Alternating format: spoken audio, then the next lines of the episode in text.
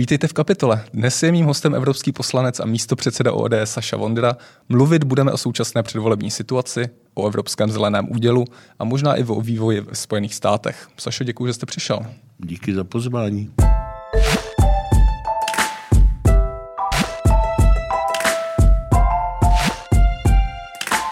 První otázka. V asi 2 týdny starém rozhovoru pro Novinky poměrně přesvědčivě tvrdíte, že jste si jistí, že koalice Spolu vyhraje volby. Co vám dodává tu důvěru? No tak já jsem typ, který přemýšlí jenom o vítězství, že teď běží film Zátopek a samozřejmě jako pražská kavárna řeší, jestli dostatečně jako David Ondříček, ten režisér, věnoval místo zkoumání mravně politického profilu tohohle světového běžce. Mě na něm vždycky fascinovalo spíš to schopnost vítězit. Jako a to ostatní s tím se jako chápu, vím o tom, ale to bych v jeho případě považoval až jako za druhořady, že on nás proslavil skutečně schopností vítězit. A tam je takový ten krásný moment někde v tom rozhovoru s jeho ženou Danou, kterou já ještě dokonce mám, teda jsem měl tu čest osobně poznat, když jsem byl ministr obrany a byla to naprosto fantastická ženská i v tom pokročilém věku, tak tam zazní přeci taková ta, jak je to klišé, že není důležitý vyhrát, ale zúčastnit se, tak prostě Zátopek byl přeci ten, kdo měl vyhrávat a ostatní byli od toho, aby se zúčastnili. A já takhle jsem chápal vůbec ratio té koalice Spolu, jo? Že je nutno zvítězit, jdeme vyhrát. A samozřejmě patří víra v takové vítězství, jinak to v politice nemáme co dělat. A nejsme tam proto, aby jsme se zúčastnili, děláme to proto, aby jsme vyhráli. Podle těch posledních předvolebních výzkumů, a máme tady poslední, který medián začátek září přisuzuje koalici Spolu druhé místo s 21%, nejste první. ANO se dostává zpátky na špici, vyletělo na 27%, pokud vidím správně. Věříte, že se může ukázat před volbami ještě nějaká divoká karta, která to může zamíchat? Například nárůst covidu vidíme skokový nebo nějaký takovýhle faktory?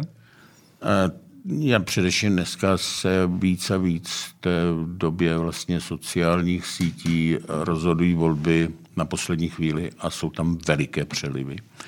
Čili nerozhoduje rychlý start, ale skutečně tak jako to bylo v případě Zátopka, jako vytrvalost a finish. Jo? Finish. A ten nás ještě čeká.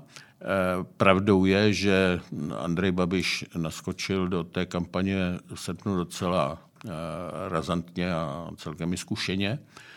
My jsme ale žádnou kampaň ještě v srpnu pořádnou vlastně nedělali. To byly takový spíš ty schůzky s lidma, cestování po městech a obcích, letní kina a podobně. Ta kampaň vlastně začne teprve teď v září a já věřím v ten finish. A konec konců jsem si všimnul teď nějakého průzkumu a já jsem k ním dost skeptický, k těm průzkumům obecně, ale průzkumu, kde vlastně jsme měli zdaleka největší volební potenciál. Že? Čili máme na to vyhrát a teď jde jenom toho potenciálu využít, aby byl naplněn a to si myslím, to se bude hrát ty poslední týdny. Jak složité bude vyjednávání o nové vládě? Od chvíle, kdy budou jasné volební výsledky, tak potom ta situace, ta cesta k té funkční vládě, k důvěře ve sněmovně? To závisí na tom výsledku, závisí to podle mě hodně na tom, kolik se tam dostane subjektů, že jo? Protože jako asi se dá očekávat, dostaneme se tam my jako Spolu, vyhrajeme, pak tam bude nějaké ANO, bude to ten Pirstan, bude tam Okamura a dál je to veliká otázka. Bude tam KSČM, bude tam ČSSD, bude tam přísah, nevíme. Protože oscilují vlastně kolem těch 5% nebo jsou pod nimi.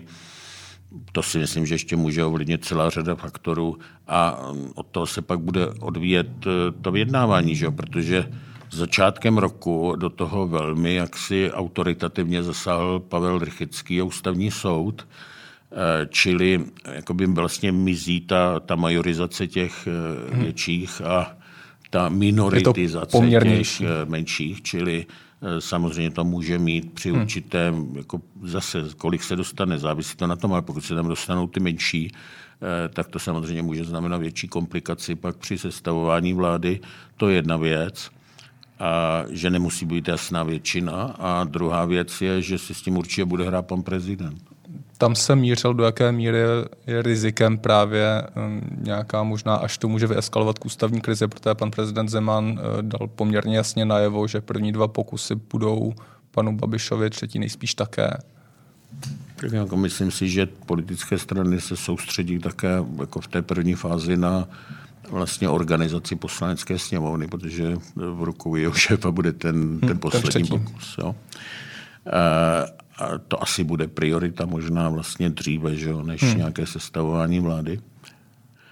No a uvidíme, no, tak jako pan prezident vypadá, že má ambici určitě a myslím si i asi schopnost ten mandát prostě dotáhnout až do konce a už znovu nemůže být, že jo, to jako ústava zapovídá ten další termín a tak si s tím asi možná bude mít trochu tendenci ještě jako zahrát, že jo, to je, hele, tyhle ty dinosauři prostě se chtějí zapsat do dějin, že jo, jeho ambice je naplnit těch 10 let na Hradě tak, aby dorovnal aspoň tedy ve své mysli Havla a Klause.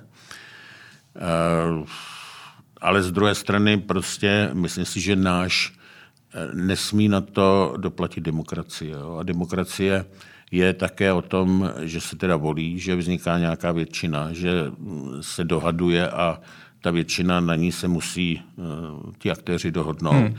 A pokud se dohodnou a někdo tomu začne házet klacky pod nohy, tak je to samozřejmě vážná věc. A myslím pak teda, určitě by přišel na řadu asi ústavní soud.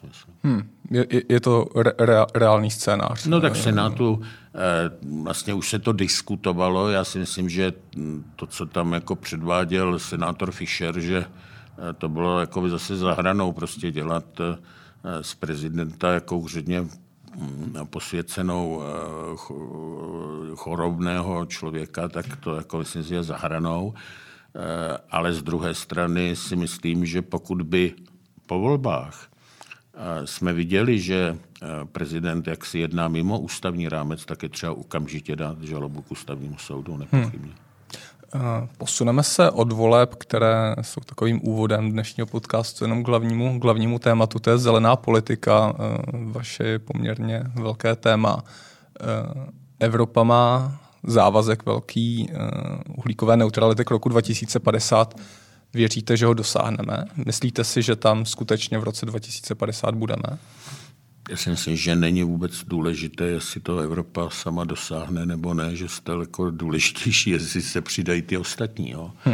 A jestli se přidá Čína, jestli se přidají Spojené státy, jestli se přidá Rusko, jestli se přidá Indie, Brazílie, všechny tyhle ty další země, které buď jsou dneska daleko větší emitenti než Evropa, která dává nějakých 8% těch celosvětových emisí, a nebo jsou v té růstové trajektorii, že jo? Takže jakoby vlastně každý rok emitují víc a víc, zatímco Evropa to snižuje. Že jo? A teď jako je nepochybné, jo, že vlastně pokud my budeme naplňovat tenhle scénář, tak to bude za cenu nesmírných obětí, které, kdybych měl jaksi chtěli jakoby zkrátit do jednoho slova, tak je to zdražování základních životních potřeb. Jo. Čili jako se tady po Evropanovi chce nějaká oběť. Jo. Ale ta oběť, pokud má mít smysl, tak musí být následována nějakým vykoupením. A ten základní problém je, že efekt těch emisí karbonu, uhlíku, kysličníku uhličitého, CO2, že, je vlastně globální. Čili pokud by to bylo tak, že my si utáhneme opasky, jako jo, velmi se tady uskrovníme, zaplatíme za všechny ty základní komodity daleko víc peněz. A to hrozí reálně. A to, co teda uspoříme my na těch emisích, tak jako Čína doplní. A zatím prostě to takhle dělá, že otvírá nejméně 2 uhelné elektrárny nové každý měsíc. Jo. otvírá elektrárny, zároveň má závazek konce. Jak chcete vysvětlit lidem? Jak chcete vysvětlit lidem, že tady jako teda oni se obětovali, ale nepřijde to vykoupení, protože vlastně globálně se žádné emise jaksi nesnížily, protože to, co my jsme jako ušetřili, tak tam někdo jiný doplnil. A žádný vliv na klima to nebude mít. Jo. Takže to já si myslím, že jako základní chyba toho zeleného údělu, jo, je příliš velká akcentace toho dekarbonizačního programu, kde to Evropa nemá ve svých vlastních rukou, ty efekty.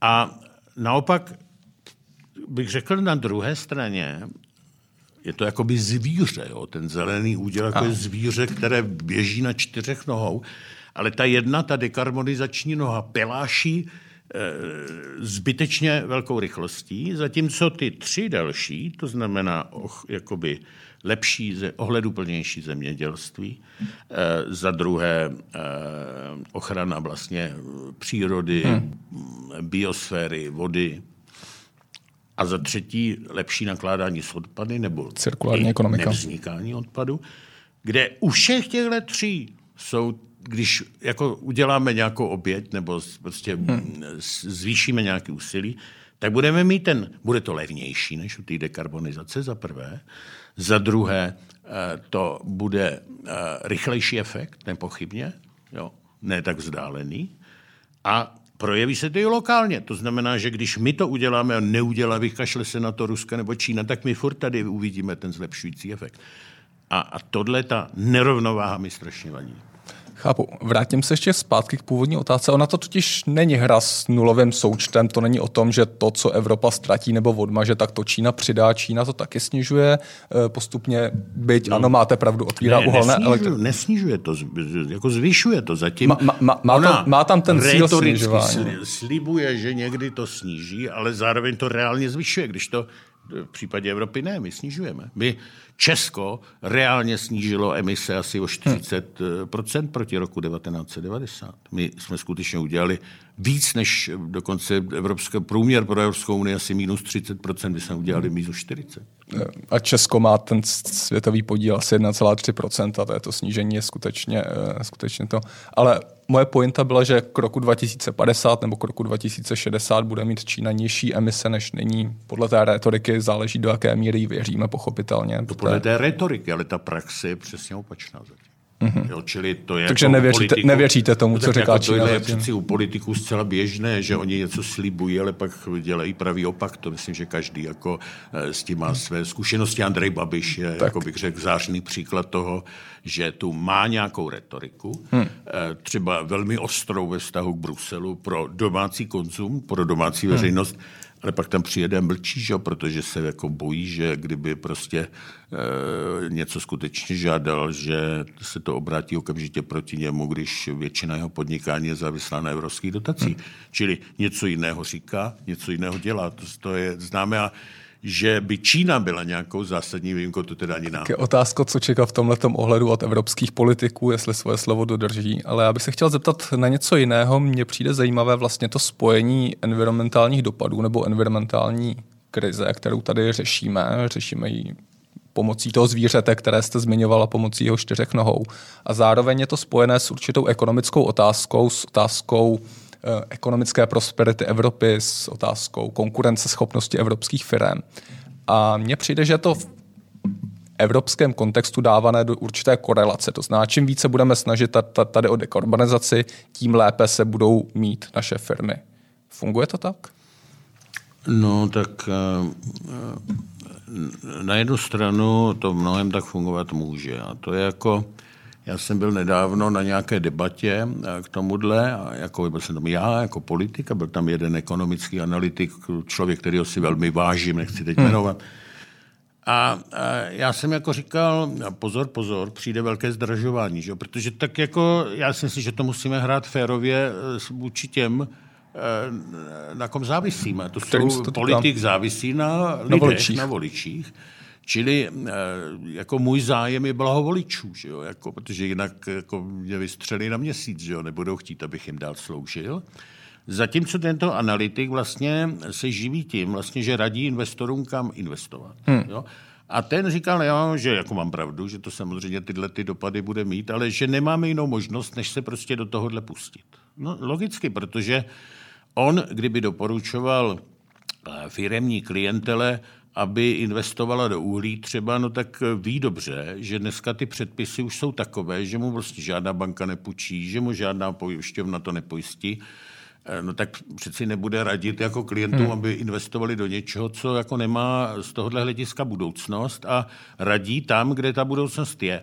Ale jenom říkám, je tohle biznis, který jako, hele, ty velké firmy, proč se postupuje tak rychle jako v té dekarbonizaci, ať už jde o energetiku nebo třeba automobilový průmysl.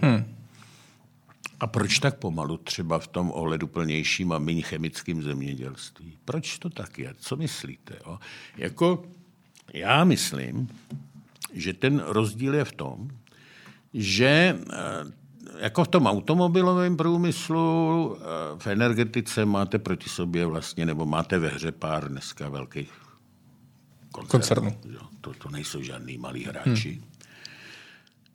A těm jako je celkem jednoduchý, když Evropská komise, že jo, nebo Evropská unie slíbí nějaký prostě regulatorní prostředí, že jo, s velkýma dotacema, incentivama, motivacema a z druhé strany zákazama.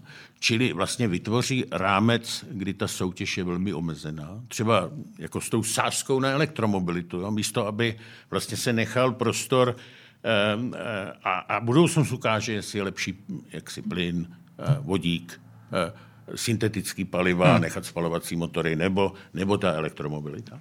Tak se to vlastně vytvoří rámec, který té firmě, třeba Volkswagenu, prostě udělá naprosto, zaručí garantovaný zisk.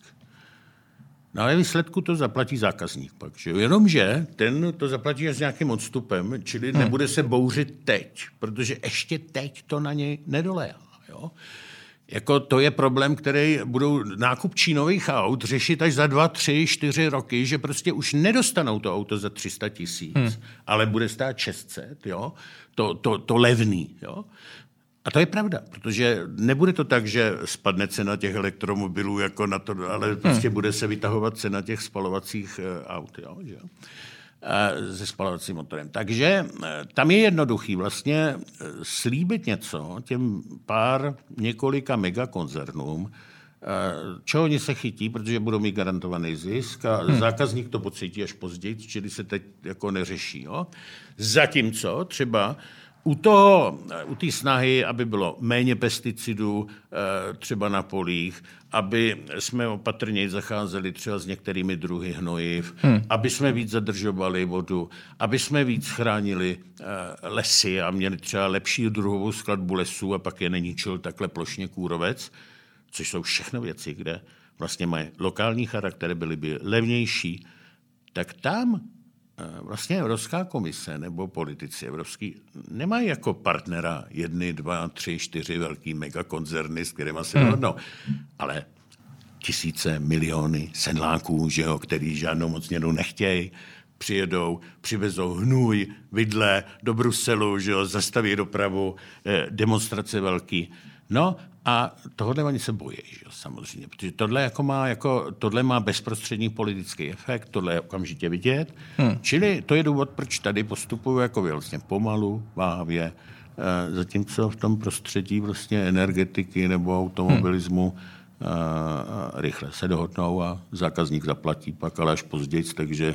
Evropský zákazník zaplatí, protože co to znamená pro konkurenceschopnost evropských firm, například toho Volkswagenu na nějakých jako větších světových trzích? Tak jeden z těch návrhů Timmermanse je vlastně jakoby zabránit tomu, aby ta výroba unikla do Číny. Že jo? Takže bude se zavádět takzvaný CBAM, tomu říká Carbon Border Adjustment Mechanism, dalo by se to říct něco jako uhlíkové clo, jo, nebo spíš clo, prostě tak, aby, když řeknu příklad, prostě nějaký výrobce automobilů prostě to celo kompletně odstěhuje do Číny, tam nebude muset plnit tyhle standardy, nebo prostě jakoukoliv jinou výrobu, cement, prostě ocel, pancíř třeba, že jo.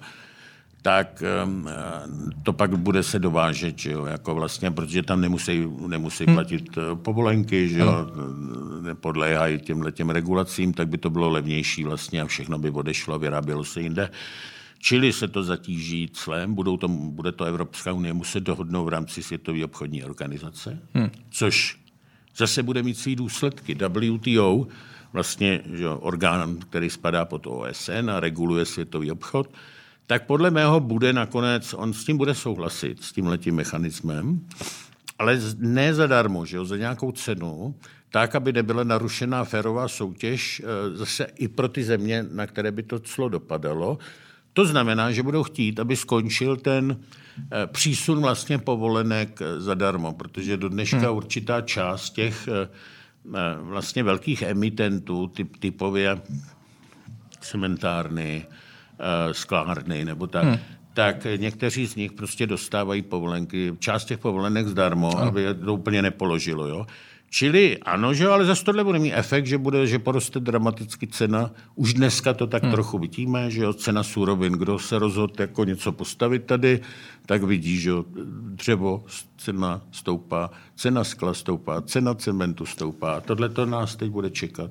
Já jsem se ptal na něco trošku jiného. Mě zajímala ty výrobky, které budou vyrobené v Evropské unii, například to auto, ten Volkswagen nebo ten Superb, který se tady vyrobí a který bude mít ambici konkurovat na čínském trhu, na americkém trhu, na jakémkoliv jiném trhu. Rozumím. Já jsem trochu skeptický tady, musím říct, v jedné věci. Oni slibují, že když se do toho pustíme třeba v té elektromobility, takže budeme na špici, jo.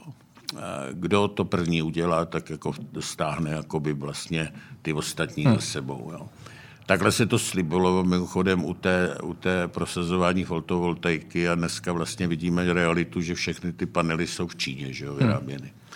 A myslím si, že tady s těmi elektromobilama to bude trochu podobný. Za prvé, vlastně jestli je dneska nějaký odvětví, kde Evropani, typicky teda Němci, jsou jako velmi konkurenceschopní, tak je to výroba aut se spalovacím motorem, protože tam je ta jemná mechanika. Že jo? To ten Němec i ten Čech to zvládá v té mladé Boleslavi. Bych řekl třeba, ty Španělé už to zvládají hůř, jako jo, nebo Italové. Já bych si taky nikdy nekoupil jako italský auto, ale vždycky jsem si kupoval japonský nebo německý, nebo český taky, jo. A tohle vlastně se ten Němec, typově Volkswagen, vlastně tyhle komparativní výhody, protože ještě dneska to je furt lepší než v Číně, ten spalovací motor vyrobený tady, tak se vzdává komparativní výhody a sází na elektromobilitu, kdy to auto je nějaký šasí jako na pouti, dá se tak trochu říct, to je jako jednoduchá záležitost. Jo?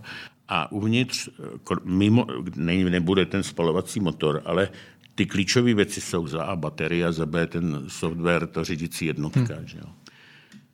A jak v bateriích, tak v tom softwaru je dneska už ta Asie má jako mílový náskok před kýmkoliv v Evropě.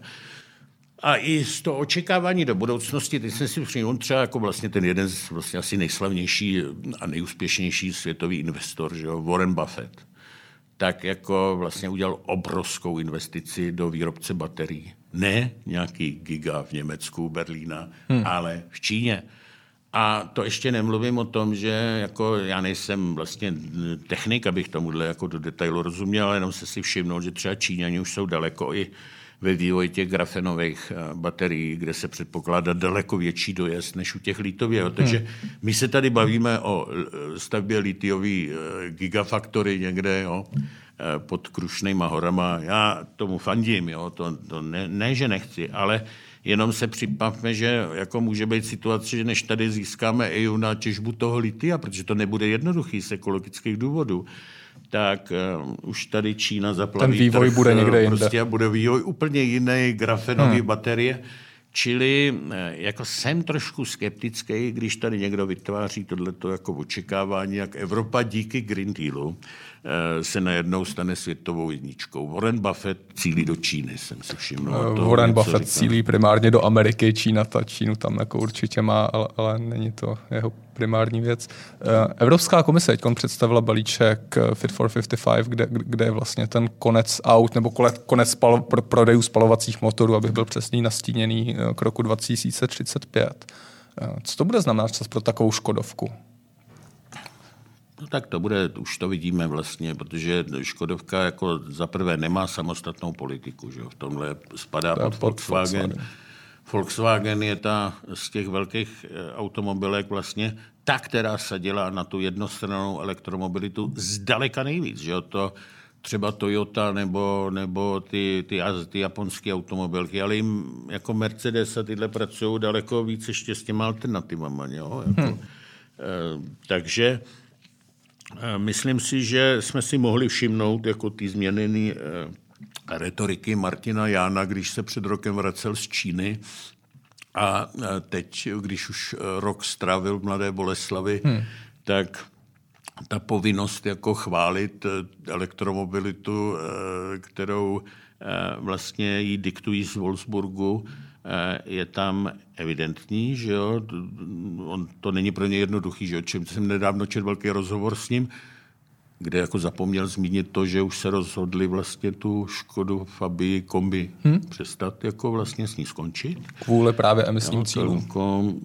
Takže že jo, to si všimněme, jo? Že oni nezaříznou jako Kodiaq nebo Kamik, jo? Oni zaříznou Fabii, jo? Což je auto pro ty méně příjmové, jo? Čili tady, myslím si, každý může jako přečíst, jako tak, co ho čeká, že jo. Ten, kdo vlastně má tu Škodu Fabii, není úplně nejchudší, takže si pořízí třeba tu novou, že jo, za nějakou 300 000 nebo kolik to stojí. V základní výbavě možná i o něco míň. Nebo když je ještě méně majetný, tak si pořídí prostě z bazaru, že jo, nějakou za 80 000 si třeba moje děti jako pořizovali. Že? Tak tohle skončí, protože jak si to, ta cena v důsledku nedostatku, že jo, půjde dramaticky nahoru, odhady jsou tak na dvojnásobek. No. A tím se to vlastně tak jakoby dorovná s tou cenou těch elektromobilů, čili za nějakou dobu oni budou říkat, ano, tak hele, ty elektromobily cena vlastně se srovnala, jo? Ale bude to v důsledku toho, že se zdražejí auta se spalovacím motorem, bude to v důsledku toho, že pro auta se spalovacím motory se zdraží, nebo dieselovými, že jo, se zdraží benzín a nafta, protože tam bude velký tlak na to zavést ty uhlíkové daně. Na tom teda naštěstí se musí všechny státy Evropské unie dohodnout, tam je jako jednomyslnost, všechna ta ostatní Timmermansova opatření se budou schvalovat normálně většinou, že? Čili to je úplně jiná situace, tam jako možnost to nějak změnit je jako výrazně menší. Čili je to takhle, myslím si ale, že ten horizont, jakože bude konec, oni nechtějí, jakože, oni to neříkají, že zakážou auta se spalovacím motorem, oni jenom chtějí dosáhnout, aby se schválilo, že v tom roce 2035 už v tom jako výrobním portfoliu bude průměr 0 emisí, no takže de facto je to jako zákaz, i když implicitně, ne explicitně. A myslím si, že tohle je přeci jenom ještě věc, která bude dělat problémy zemím, které jsou skutečně závislí hodně na automobilovém průmyslu, anebo vyrábějí ty auta těch nižších kategorií, že ta Francouzi budou s tím mít problém, Němci s tím budou mít problém. Že tady už jako přeci jenom, když ten Timmermans říkal v létě, jak zveřejnil to Fit for 55, jo, jako čili, ano, být fit pro být připraven na těch, v kondici na těch minus 55 CO2, což vlastně ty kritici Bruselu si z toho dělají regraci, že to je jako rozcvička pro ty 55 a vejš, jo, jako jo. A protože samozřejmě starší lidi s tím budou mít velký problém, ty nemůžou jezdit na kole, že jo, tady v Praze někde do kopce jako alternativu. A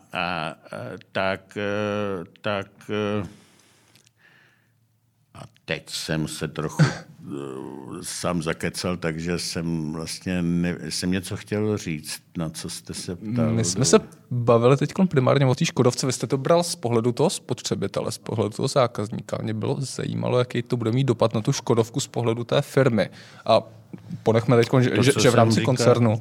Ale Škodovka dělá 5% vlastně tuzemského HDP, najednou jí z portfolia vlastně vypadne široká paleta automobilů, která se bude muset samozřejmě vyvinout, přeorientovat. Ale je to problém pro Škodovku, bych řekl, trošku víc než pro jiný v tom smyslu, že Škodovka přeci jenom, i když mířila stále výš a výš, že jo, Superb a tak, ten Kodiaq a tak, tak přeci jenom to gro je, jako byly prostě Octavie, Fabie, čili jakoby auta pro střední nebo nižší střední vrstvu obecně. No a ty to odskáčou, protože tam ta vlastně... Ty se nabízely relativně levně, je tam malá marže, jo? A ty přijdou prostě ty budou obětovaný jako první, jo? Zatímco, to jsem si teď všimnul, tam třeba můj italský kolega se hlásí taky, aby byl stínoval tu legislativu k autům a jsem si říkal, proč? A teď už jsem to někde čet.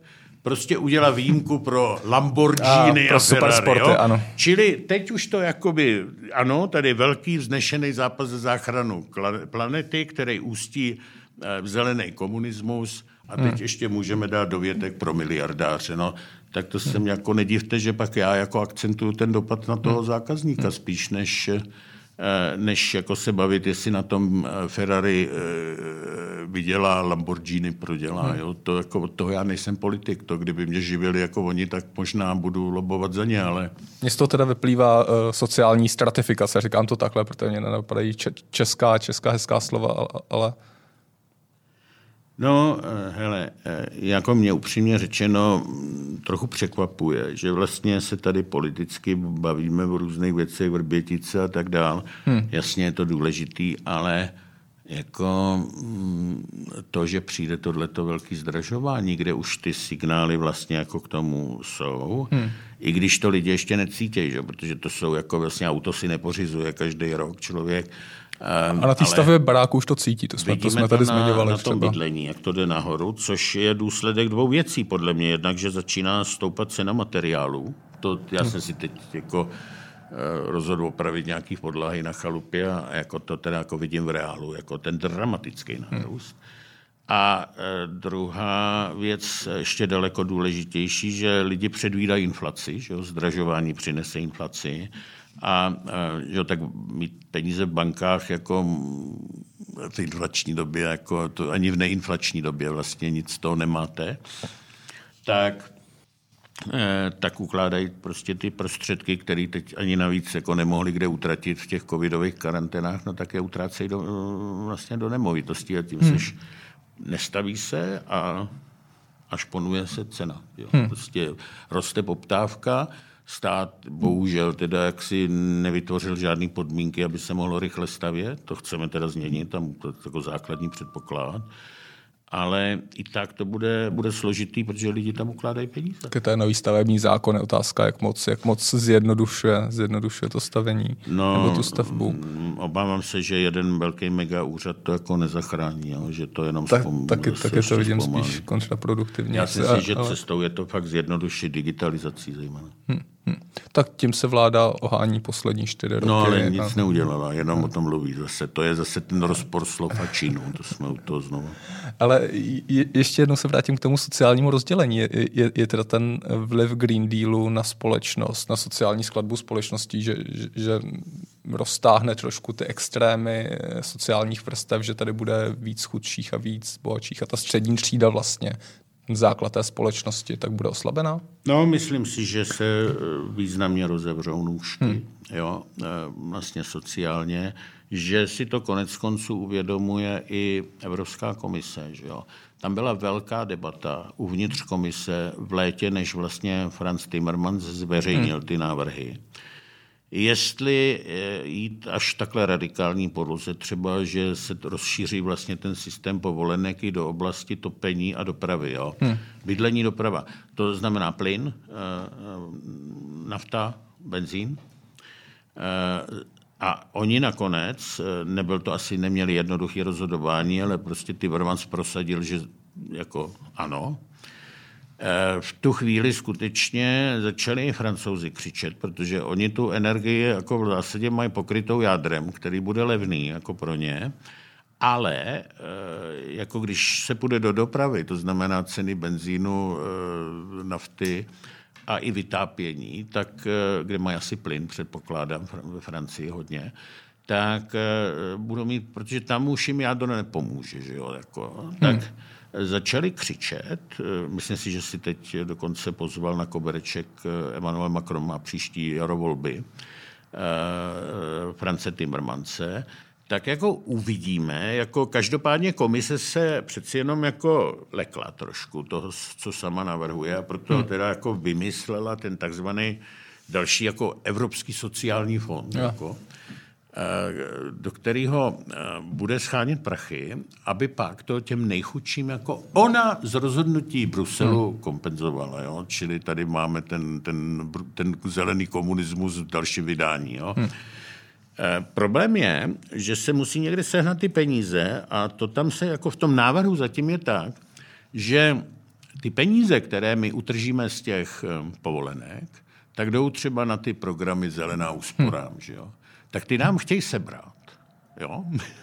A nasypat je do tohohle fondu. Jo. A to by tvořilo nějakých 50%, s tím, že dalších 50% by pak do toho dosypali členské státy. Z rozpočtu. Vlastně z rozpočtových prostředků. Jinými slovy chtějí vytvořit tlak, abychom zavedli ty uhlíkové daně, že jo? A zvýšili vlastně příjmy státního rozpočtu zvyšováním daní, že? Čili další zdražování. A to pak ovšem, jako bude ten následek, jako jednak to nebude stačit, že? Protože v tom materiálu se mluví, že asi 50 milionů lidí, jo? To jsou míněny teda jako ty chudí, že 50 milionů lidí budou vystaveni jako otázce energetické chudoby. A ti chce jako kompenzovat. V Evropě teda. V Evropě, ale tak to je jako kolik, že? To je 1/10 nebo 12% obyvatel, že? Po odchodu Velké Británie. To není sranda. No a ale aby na tohle byly ty peníze, tak skutečně jako to bude znamenat dramatický nárůst daní a těch prostě dalších jakoby příjmů, protože není z čeho.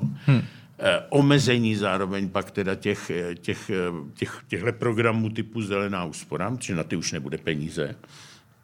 No a kdo teda na to doplatí? No střední třída, že jo, ta to zaplatí. Jo. Čili ve finále pauperizujete i střední třídu. Tímhletím, no tak...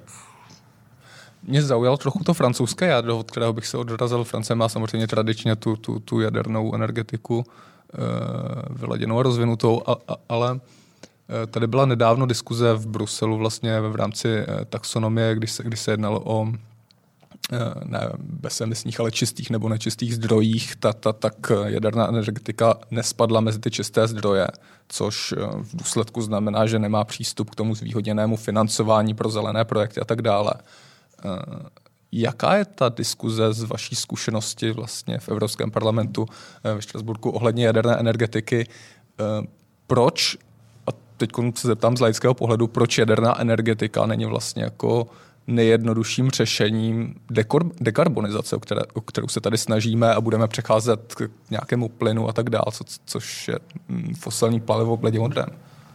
Máte úplnou pravdu.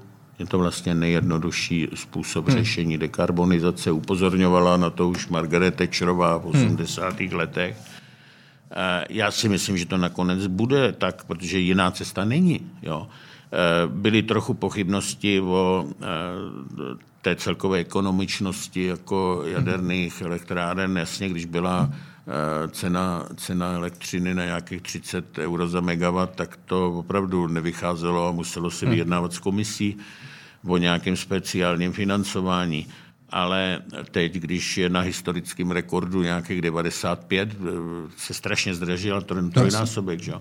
Přeleze 100 nejspíš letos. Přeleze 100, čili v tu chvíli, to já si pamatuju ty debaty, kdy pak tehdy spadla, že jo, tak se říkalo, když bude za 70, 80, pak to jako jádro nebude zase takový problém. Čili dostáváme se do situace, kdy i z důvodu ceny elektřiny to najednou bude cházet líp.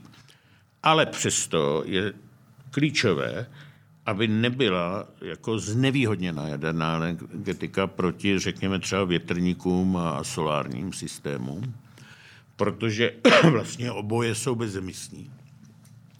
Proč to zatím není, je důvod, že já to znám z Evropského parlamentu. Bohužel většina v Evropském parlamentu jsou dvě skupiny. Zelení ideologové, zelený jak brčál, v různých politických formacích, ale zejména socialisti, zelení a i komunisti tam překvapivě jsou zelený jak brčál. Jo?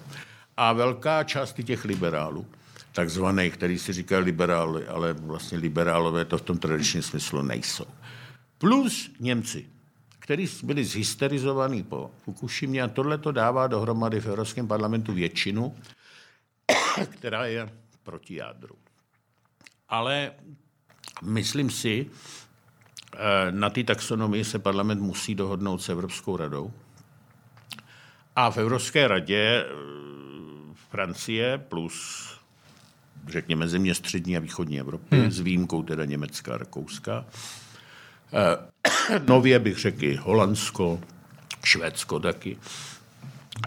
Po těch zkušenostech vlastně, jako třeba i s výpadkama systému v letošní zimě, tak si myslím, že to nakonec jako dáme a prosadíme to. Bohužel Babiš tady selhal, že opět on něco sliboval, když odjížděl, pak ale vlastně vůbec nebojoval.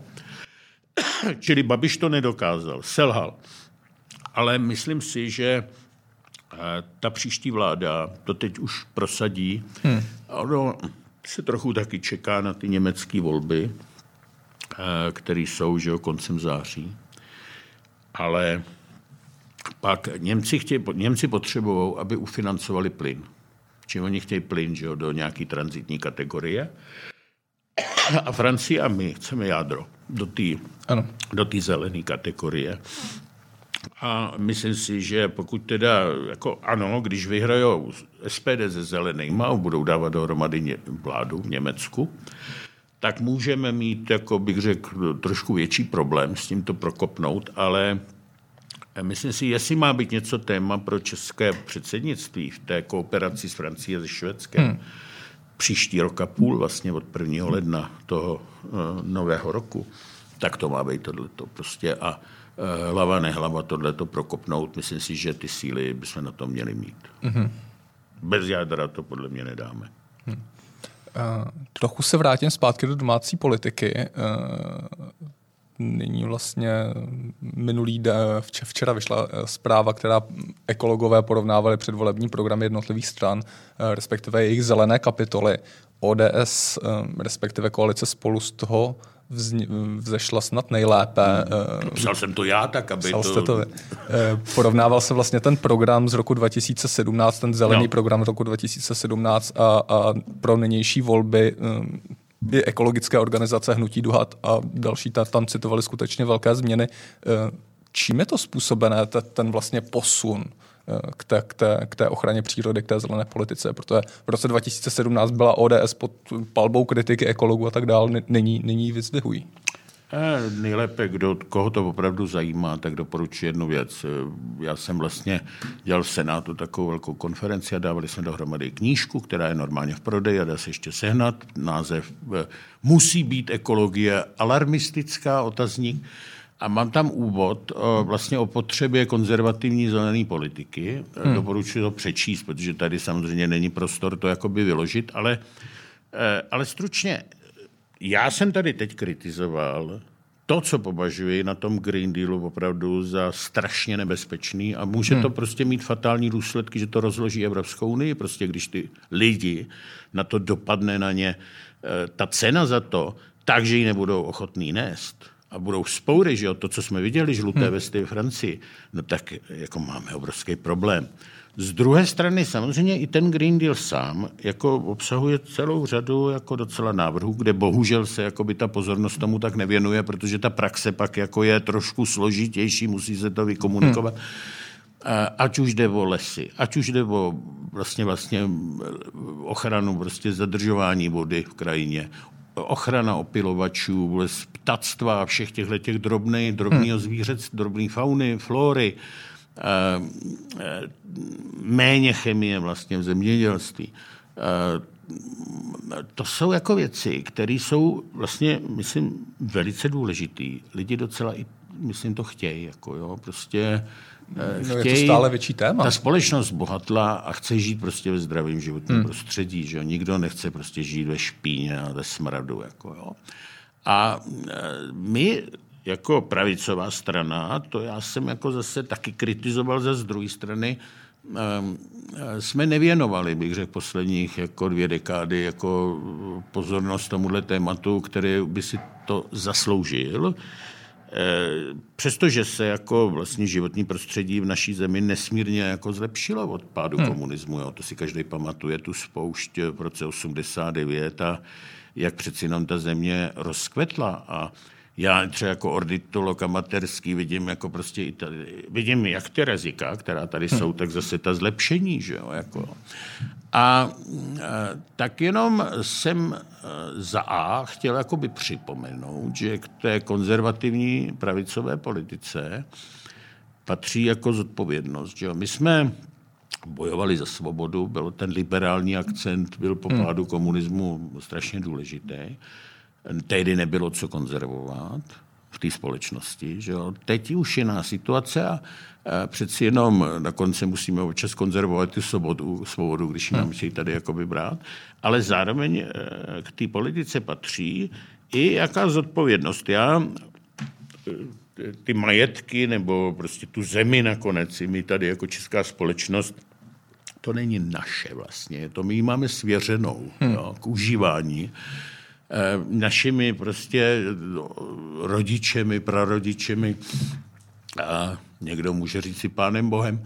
A máme zároveň jakoby povinnost ji zase předat našim dětem, vnoučatům a máme to, k tomu přistupovat jakoby opravdu z péčí řádného hospodáře, čili předávat v lepším a ne v horším stavu, my jsme ji převzali. A tohle, jako, myslím si, máme vztahovat na přírodu, máme to sklidně vztahovat i na planetu Zemi. Jo? A chtěl jsem jako tohleto jako jednak zdůraznit, prostě, aby jsme si uvědomili, my napravo, že tady tuhle zodpovědnost neseme a musíme ji dostat. A za druhé, ten program přichází s celou řadou prostě jako velmi konkrétních iniciativ. Jo. Já si myslím, že z tohohle hlediska je to vlastně skoro jedna z nejlepších programových část celého našeho programu. Máme tam opravdu spoustu velmi konkrétních věcí, dokonce třeba 2 národní parky chceme ustavit. Hodně jsme tím zabývali tak, aby to bylo, pokud možno nebylo v konfliktu třeba s obyvatelstvem těch dotčených území. Jo, a mohl bych jako tady o tom mluvit dlouze, přečtěte si ho, je to na těch webových stránkách, ale fakt jsem na něj hrdý a jsem i rád, že to jako začíná jako ty pozorovatele vnímat. Pojďme v závěru rychle do Spojených států. Joe Biden, prezident Ameriky, bude nyní 9 měsíců ve funkci. Vy jakožto bývalý velvyslanec za éry George Bushe staršího, jak hodnotíte zatím jeho prezidentství? No, to je pro mě těžká odpověď, protože já si ještě Joe Bidena dobře pamatuji, když byl vlastně nejvyšší demokrat v zahraničním výboru Senátu a společně s Dickem Lugarem, jako nejvyšším republikánem Senátu, mi tam předávali někdy 1999, když jsem byl velvyslanec, vyznamenání v kongresu, vlastně kongresové vyznamenání, ocenění za boj demokracii tady u nás. Já tam byl s těma svýma 3 malejma dětičkama, špuntama, že jo, tehdy jako jeden byl ve škole a ty druhý byli ve školkách. A teď on je tam takhle, mám ještě fotky, jak je tam takhle, má v náručí. Takhle já si Joe a Bidena pamatuju jako vlastně sympatiáka v té době, který i nám pomáhal. Takže jako není pro mě úplně jednoduchý jako používat takový slova jako tragédie, katastrofa, ale ten způsob, jakým se on rozhodl opustit Afghánistán. Ne, jako bylo jasný, že Afghánistán je nutno opustit. Tam se nemůže, jako už jsme ho měli možná udělat dřív daleko, jo. Ale způsob toho provedení prostě byl tragický. Ameriku to podle mě strašně poškodilo. Její obraz, image, prostě fotografie vojáků utíkající před těma turbanama pod rouškou noci je vlastně to poslední, co si myslím, jako jsme si měli všichni přát. Takhle není to vojenská porážka, je to politická porážka, jo. Ale zbytečná politická porážka. Zbytečná a s jeho podpisem. Jo. Jako, myslím si, že má zaděláno na to, aby se stal Jimmy Carterem číslo 2, že jo, což byl v zahraniční politice prezident, který se skutečně stal terčem všeobecného posměchu, zejména v Americe. Pak to teda honil tím, že se snažil jako v tom postprezidentském období získat Nobelovu cenu míru. Ale myslím si, že se tady prostě ukazuje, že asi už jako nemá na to, aby ukázal nějakou jako sílu a uměl vlastně takovouhle věc jako řádně zmanagovat. Pro mě je to teda velké selhání. Je to symptomem možná nějaké ztráty síly samotné Ameriky na mezinárodní scéně? Tak nepochybně se posouváme do takové té éry víc multipolární. Prostě Čína roste a v nějakém momentu tu Ameriku vyrovná. Že jo? Jako jo, HDP a pak i obrannými výdaji. To prostě takhle je, ale zase tak bude se hrát podle nějakých pravidel možná rovnováhy sil. To znamená, pokud to bude Čína challengeovat dál, jako bude chtít být jako number one, že? Tak jako asi je v našem zájmu to nějak zadržet. Čili ta spolupráce Evropy a Ameriky jako západu bude strašně důležitá i v budoucnosti. Jo? A myslím si, že taky Spojené státy, ta americká společnost má jakoby vlastně schopnost jako docela regenerace. Jo? Možná víc než Evropa, nebo určitě si myslím víc než Evropa. A že